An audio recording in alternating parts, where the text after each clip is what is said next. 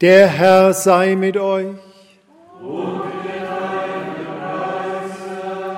Aus dem heiligen Evangelium nach Lukas.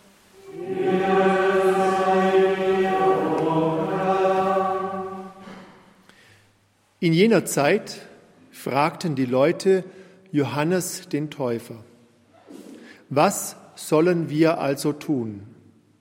Er antwortete ihnen, wer zwei Gewänder hat, der gebe eines davon dem, der keines hat. Und wer zu essen hat, der handle ebenso. Es kamen auch Zöllner, um sich taufen zu lassen, und fragten ihn, Meister, was sollen wir tun? Er sagte zu ihnen, verlangt nicht mehr, als festgesetzt ist. Auch Soldaten fragten ihn, was sollen denn wir tun? Und er sagte zu ihnen, misshandelt niemanden, erpresst niemanden, genügt euch mit eurem Sold. Das Volk war voll Erwartung und alle überlegten im Herzen, ob Johannes nicht vielleicht selbst der Christus sei. Doch Johannes gab ihnen allen zur Antwort, ich taufe euch mit Wasser, es kommt aber einer, der stärker ist als ich, und ich bin es nicht wert, ihm die Riemen der Sandalen zu lösen. Er wird euch mit dem Heiligen Geist und mit Feuer taufen. Schon hält er die Schaufel in der Hand, um seine Tenne zu reinigen und den Weizen in seine Scheune zu sammeln. Die Spreu aber wird er in nie erlöschendem Feuer verbrennen. Mit diesen und vielen anderen Worten ermahnte er das Volk und verkündete die frohe Botschaft. Evangelium unseres Herrn Jesus Christus. Lob sei dir, Christus.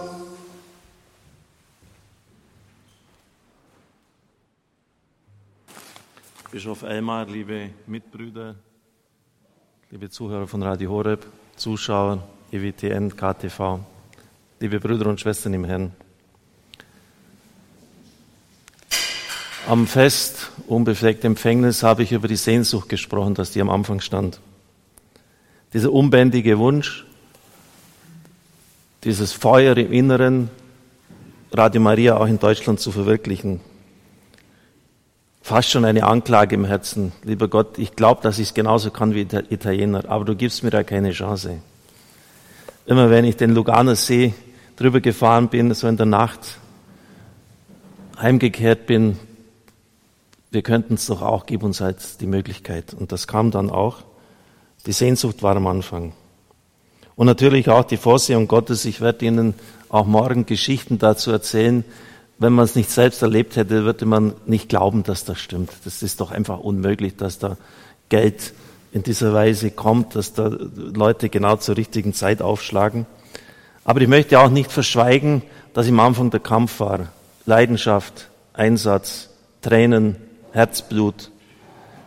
Es war nicht immer ganz lustig. Und wenn es so einfach wäre, Radio zu machen, dann hätten fünf Initiativen, die ich im Laufe dieser Zeit kennengelernt habe, das auch geschafft aber es war ihnen nicht vergönnt, aus welchen Gründen auch immer. Wir, haben's wir durften das jetzt fast gesagt, wir haben es geschafft, aber ich bin weil ja auch schon ein bisschen demütiger geworden, äh, weil das klingt so, als ob es wir gemacht hätten. Der liebe Gott, die Gottesmutter hat es durch uns verwirklicht.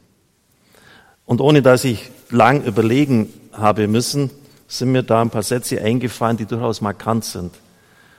Pater Anton hat mir weitergegeben von Emanuele Ferrari, du musst bereit sein, für das Radio alles zu geben, notfalls auch dein Leben. Alles.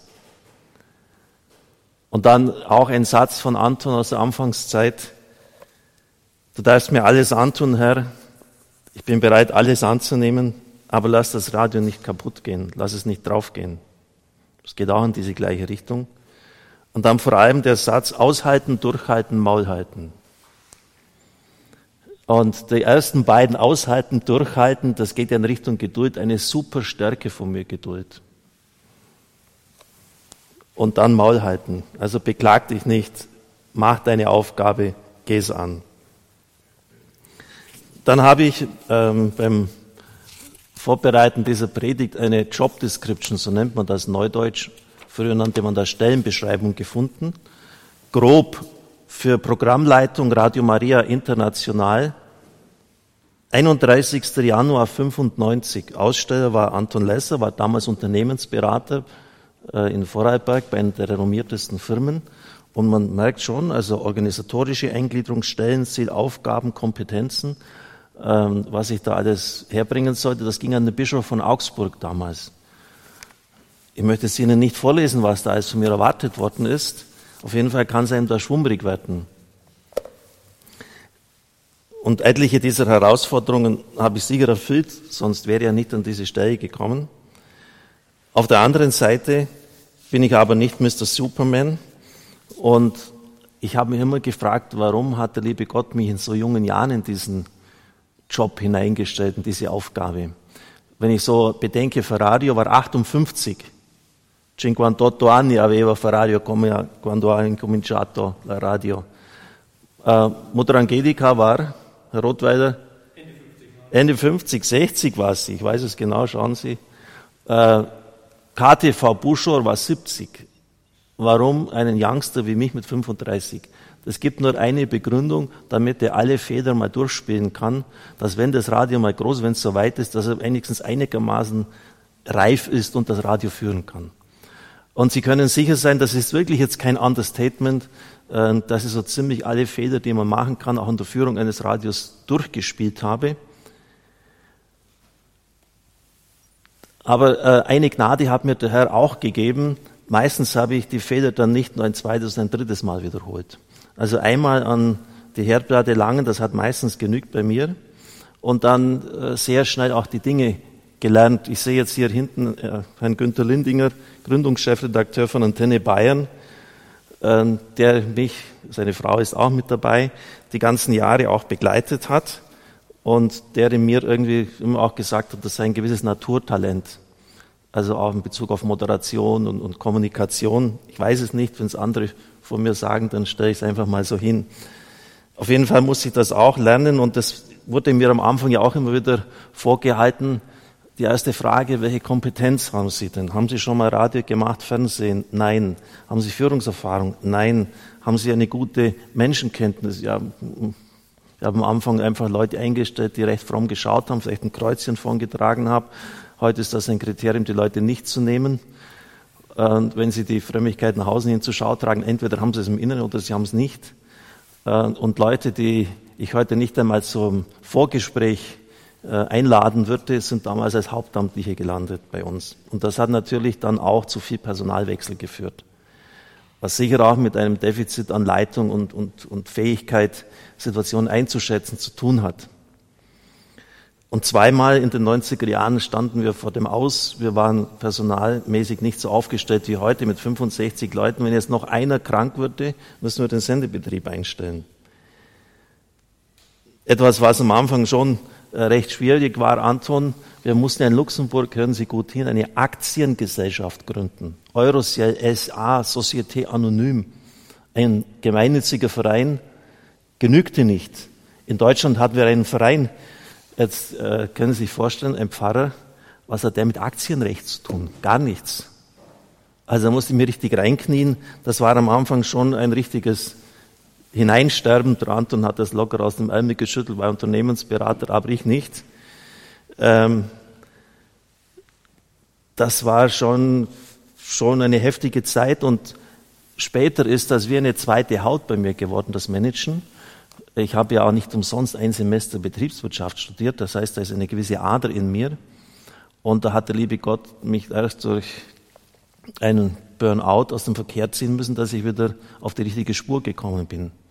Weil das Managen schon mir auch liegt und da mein Priestertum eigentlich schon gefährdet gewesen wäre, wenn ich diese Straße weitergegangen wäre. Auf jeden Fall weiß ich, kann ich sagen, dass mein Leben bis daher sicher kein einfaches war.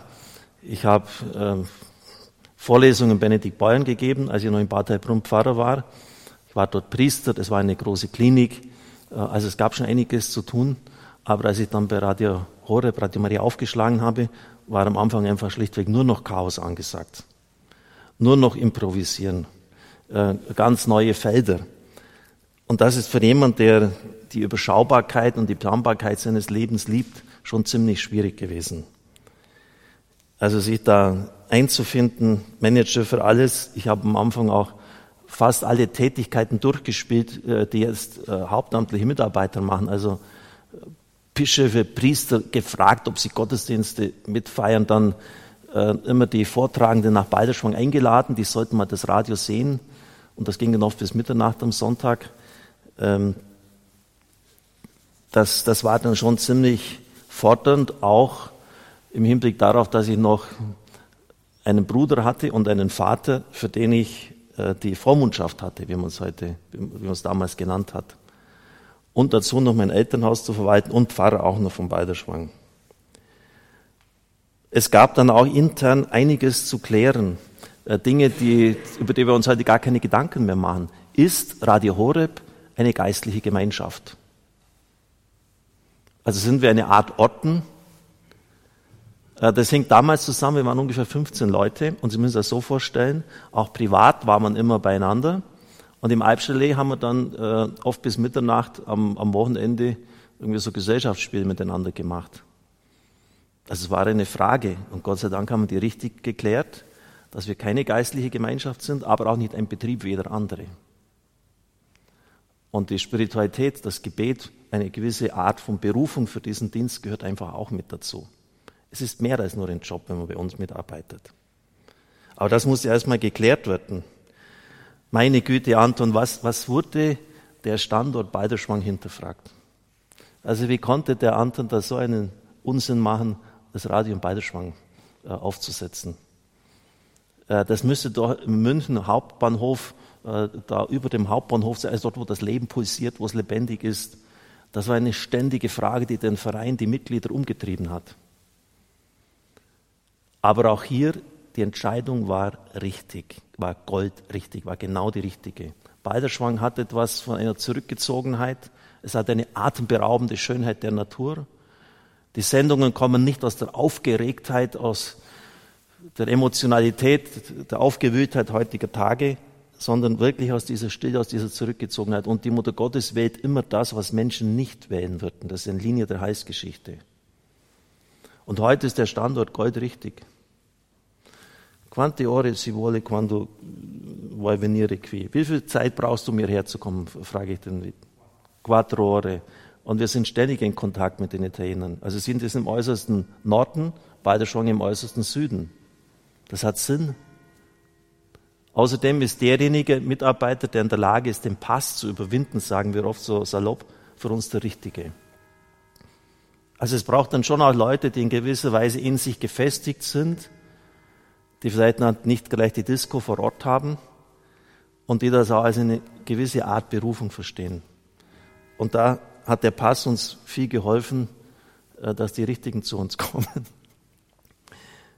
Dann weiß ich noch, wie Anton Lessern vor, bitte nicht despektierlich, vor Häuslebauern sein Budget hergelegt hat. Das erste Budget für ähm, Radio Neues Europa, Radio Horeb. Und das betrug ungefähr eine Million Mark. Also wenn Sie sich vorstellen, da sind Leute im Verein drin, das sind Häuslebauer, die haben ein Haus hingestellt, damals in den 80er Jahren, und das haben sie halt 20, 25 Jahre abbezahlt.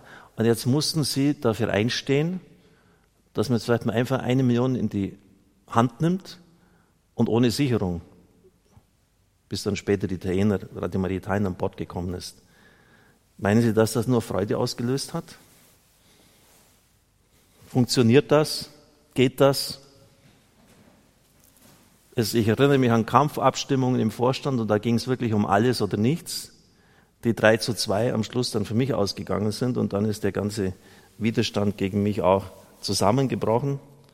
Aber es ging wirklich, ohne jetzt übertrieben zu formulieren, um alles oder nichts in gewisser Weise. Dann die entscheidende Frage, und das wurde sogar noch theologisch verbrämt, ist das Charisma von Radio Maria in Deutschland umsetzbar? Funktioniert nie. Die Deutschen wollen doch sofort entlohnt werden, Hand aufhalten, Geld sehen. Ehrenamtlichkeit, vergesst es. Live-Sender, das müssen gebaute Beiträge sein. Äh, da muss dann geschnitten, gearbeitet werden. Spendenfinanzierung, ihr spinnt wohl. Und bei uns hat Ferrari dann später formuliert, hat es besser funktioniert als in allen anderen Ländern zusammen. Aber das waren die Bedenken und das habe ich gesagt, das wurde sogar theologisch drapiert. Man muss den Griechen ein Griechen sein, dem Juden ein Juden, den Deutschen ein Deutscher. Sprich, was die Täner gemacht haben, ist löblich, aber in Deutschland nicht umzusetzen. Doch, es ist umzusetzen. Und das habe ich von, aus, aus einer Intuition heraus von vornherein gewusst, es ist, es funktioniert auch bei uns. Und dafür bin ich eingestanden mit der ganzen Kraft meiner Person, mit, mit meinen Argumenten, weil ich einfach Radi Italien zu oft erlebt habe. Ich habe gesehen, wie das einschlägt im Land und das wird auch bei uns funktionieren. Und es hat funktioniert. Also es brauchte am Anfang schon einen, der absolut von diesem Projekt überzeugt war und der das auch offensiv vertreten hat und dafür auch Mehrheiten gesammelt hat. Und natürlich dann auch äh, die, die Skepsis der Medienbehörde. Gerade 2004, als wir da die UKW-Frequenz, den Großteil von der 92,4 in München bekommen haben, was passiert eigentlich, wenn wir den christlichen Brüdern die Frequenz geben? Eine Frequenz kann eigentlich so gut wie nie mehr gezwickt werden. Wenn die einmal zugesprochen worden ist, die, die kann man nicht mehr, kaum mehr zurücknehmen. Das geht dann in den Streitereien bis zum Bundesverfassungsgericht, hatten wir einen Fall. Was ist jetzt, wenn jetzt die da richtig scharf machen?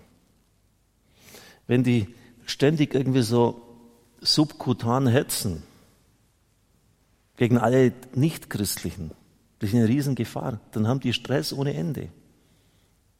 Dementsprechend versuchte man, uns loszuhaben. Und es war ein innerer Reichsparteitag für mich, eine innere Genugtuung, als die Repräsentanten von damals, an erster Stelle Dr. Erich Joos, dann auch der jetzige Vorsitzende des Hörfunkausschusses, gesagt haben, lieber Dr. Koch, wir haben uns in Ihnen alle getäuscht. Es ist nicht so gekommen. Sie haben Wort gehalten. Und wir sehen, dass Ihnen eine, eine differenzierte Darstellung der Dinge wichtig ist. Und wir hatten erst den Präsidenten der BLM bei uns eineinhalb Stunden auf der Zoom-Konferenz und er hat gesagt, seit über 15 Jahren gibt es überhaupt gar keine Beschwerde gegen euch. Und das ist ja schon etwas Besonderes, oder? Weil wir sind ja weltanschaulich klar positioniert. Und das kann doch manchen Leuten aufstoßen, dass sie sagen, jetzt machen wir einfach mal eine Anzeige. Und, und da war irgendetwas, was die gesagt haben, es hat überhaupt nichts gegeben. Und wenn dann der jetzige Präsident der BLM uns schreibt, Radio Horeb und sagt im Interview, scheut keine Kosten und Mittel in puncto Technik und Redaktion, dem Hörer höchste Qualität zu bieten. Höchste Qualität, Anton, das hättest du damals auch gerne gehört, gell? Wenn man, dass die, die, ob die da Qualität herbringen, das raschelt und, und die rhetorisch sind sie schlecht drauf, was haben die denn für Mikrofone und ja, Sendeabbrüche. Das ist, denke ich, Dr. Schmiege, Präsident, für einen Sender, der sich ausschließlich über Spenden und Förderbeiträge finanziert, sehr bemerkenswert. In dieser Form die Ausnahme. Also was haben wir da erreicht? Aber was für Mühe war es, an diesen Punkt zu kommen? Was glauben Sie, wie bei uns in der Moderation geschliffen wird? Wie oft wir Sendungen durchhören? Wie oft wir sagen, ja, war vielleicht ganz gut, aber da musst du noch ein bisschen mehr Pep reinbringen. Pass auf, das ist grenzlastig formuliert. Also es ist schon, das kommt dann so leicht, so spielerisch rüber, aber da steckt wirklich viel Mühe und viel Einsatz dahinter. Natürlich immer auch die Sorge, geht es finanziell weiter? Dass kein Wort über den Äther geht, jeden Tag mein Gebet, das Schaden anrichten könnte, das können Sie nie mehr zurückholen. Was für eine gnadete Bewahrung, dass uns das erspart geblieben ist. Natürlich dann auch Anfechtungen von innen her, wo der Böse an lebensgeschichtlichen Verwundungen bei mir angedockt hat. Wie Paulus es sagt, Anfechtungen von innen und von außen. Und ich möchte Ihnen da zum Schluss vielleicht ein paar Ratschläge mitgeben, wie man damit umgehen kann, aus meinem eigenen Erleben heraus. Zunächst einmal sollte man sich die Meinung abschminken, dass man evangelisieren kann, und zwar in dieser Weise, dass es sogar weltweit geht, äh, ohne dass das Probleme verursacht. Pater Liebe von Saga sagt immer, wir sind ständig bei hohem Wellengang unterwegs. Also das muss man sich einfach klar machen. Wenn da einer meint, er sitzt jetzt auf dem Direktorenstuhl, das läuft alles so smoothie, das ist alles so, so leicht, das kannst du dir abschminken. Ein weiterer Satz lautete von Emanuel Ferrario, die Mutter Gottes wird nie zulassen, dass du in eine solche Sackgasse kommst, aus der du nie mehr herauskommst. Und das hat mich wirklich getragen, also in den größten Krisen. Du wirst nie in eine Sackgasse kommen, aus der kein Ausweg mehr möglich ist. Ein weiterer Punkt, den ich jedem ans Herz legen möchte, auch den Mitbrüdern, die jetzt vielleicht jetzt mit uns verbunden sind. Spirituality first, Spiritualität absolut an erster Stelle. In den ersten Jahren habe ich dann oft spät am Abend noch den Rosenkranz gebetet, bin ständig eingeschlafen, beim Brevier irgendwie noch so runtergespult. Und das war gefährlich für mich. Und heute weiß jeder, zwischen zwei und vier möchte ich keinen Anruf, kein Telefon haben. Ich bete. Ich bete. Den Rosenkranz, Stundengebet, Meditation, Spiritualität an erster Stelle. Das andere ist dann zweitrangig. Nur dann, wenn ich selber gefüllt bin, kann ich es anderen weitergeben. Spiritualität an erster Stelle. Und dann waren natürlich gute Leute an meiner Seite, die der liebe Gott mir geschickt als Ehepaar Stockinger. Frau Stockinger hat fast jedes Jahr eine Operation gehabt. Was haben die gelitten und getragen für das Radio? Stellvertretend auch für viele andere, die es jetzt tun. Die für mich gebetet haben, die in der Nacht aufgestanden sind.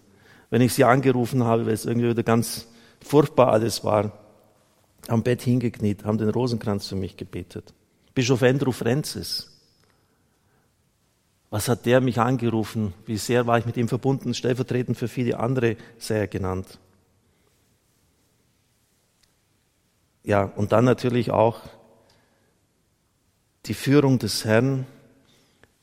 Wissen Sie, wenn Sie das nicht einfach nur so als Spaß machen, Bibelstellen jeden Tag zu ziehen, sondern davor zu beten, dann bekommen Sie eine Linie. Es sind immer gleiche ähnliche Worte. Wohin auch immer du gegangen bist, ich war immer bei dir. Bei schwierigen Verhandlungen, Konferenzen, Gesprächen, ich selbst gehe vor dir her. Müssen Sie mal vorstellen, Gott, ich selbst gehe vor dir her. Oft auch dann, wenn es richtig hart ging, ich schlage die eisernen Türen ein. Ich schlage die Türen vor dir ein. Und dann einfach auch zu erkennen, dass ich selber gar nichts kann. Auch so diese Schwachheit annehmen zu können. Oder dann zum Schluss, das war im Jahr 2003, Jeremia 1,4, ein Bibelwort, das prophetisch war, das in meinem Bett dort hängt, auf einem silbernen Herzen eingraviert. Ich mache dich zum Propheten für die Völker. Ich mache dich zum Propheten für die Völker. Ich dachte, lieber Gott, das muss ein Irrtum sein. Das ist zu hoch gegriffen. Und als es mir dann so ganz miserabel ging, habe ich gesagt, lieber Gott, ich habe alles vergeigt. Du musst da leider einen anderen suchen. 2008, 2010, ich bin am Ende. Ich habe so vieles falsch gemacht. Ich habe gemeint, ich muss es machen. Ich habe viel zu wenig erkannt, dass du es machst ich habe die Spiritualität hintangestellt, bitte vergib mir und gib mir noch einmal eine Chance, bring mich noch einmal ins Spiel zurück und ich werde es anders angehen.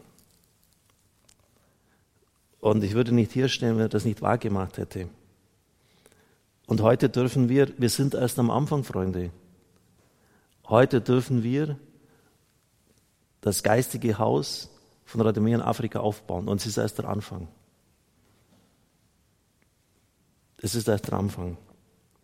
Und in 25 Jahren schauen wir weiter zurück, was der Herr alles gemacht hat.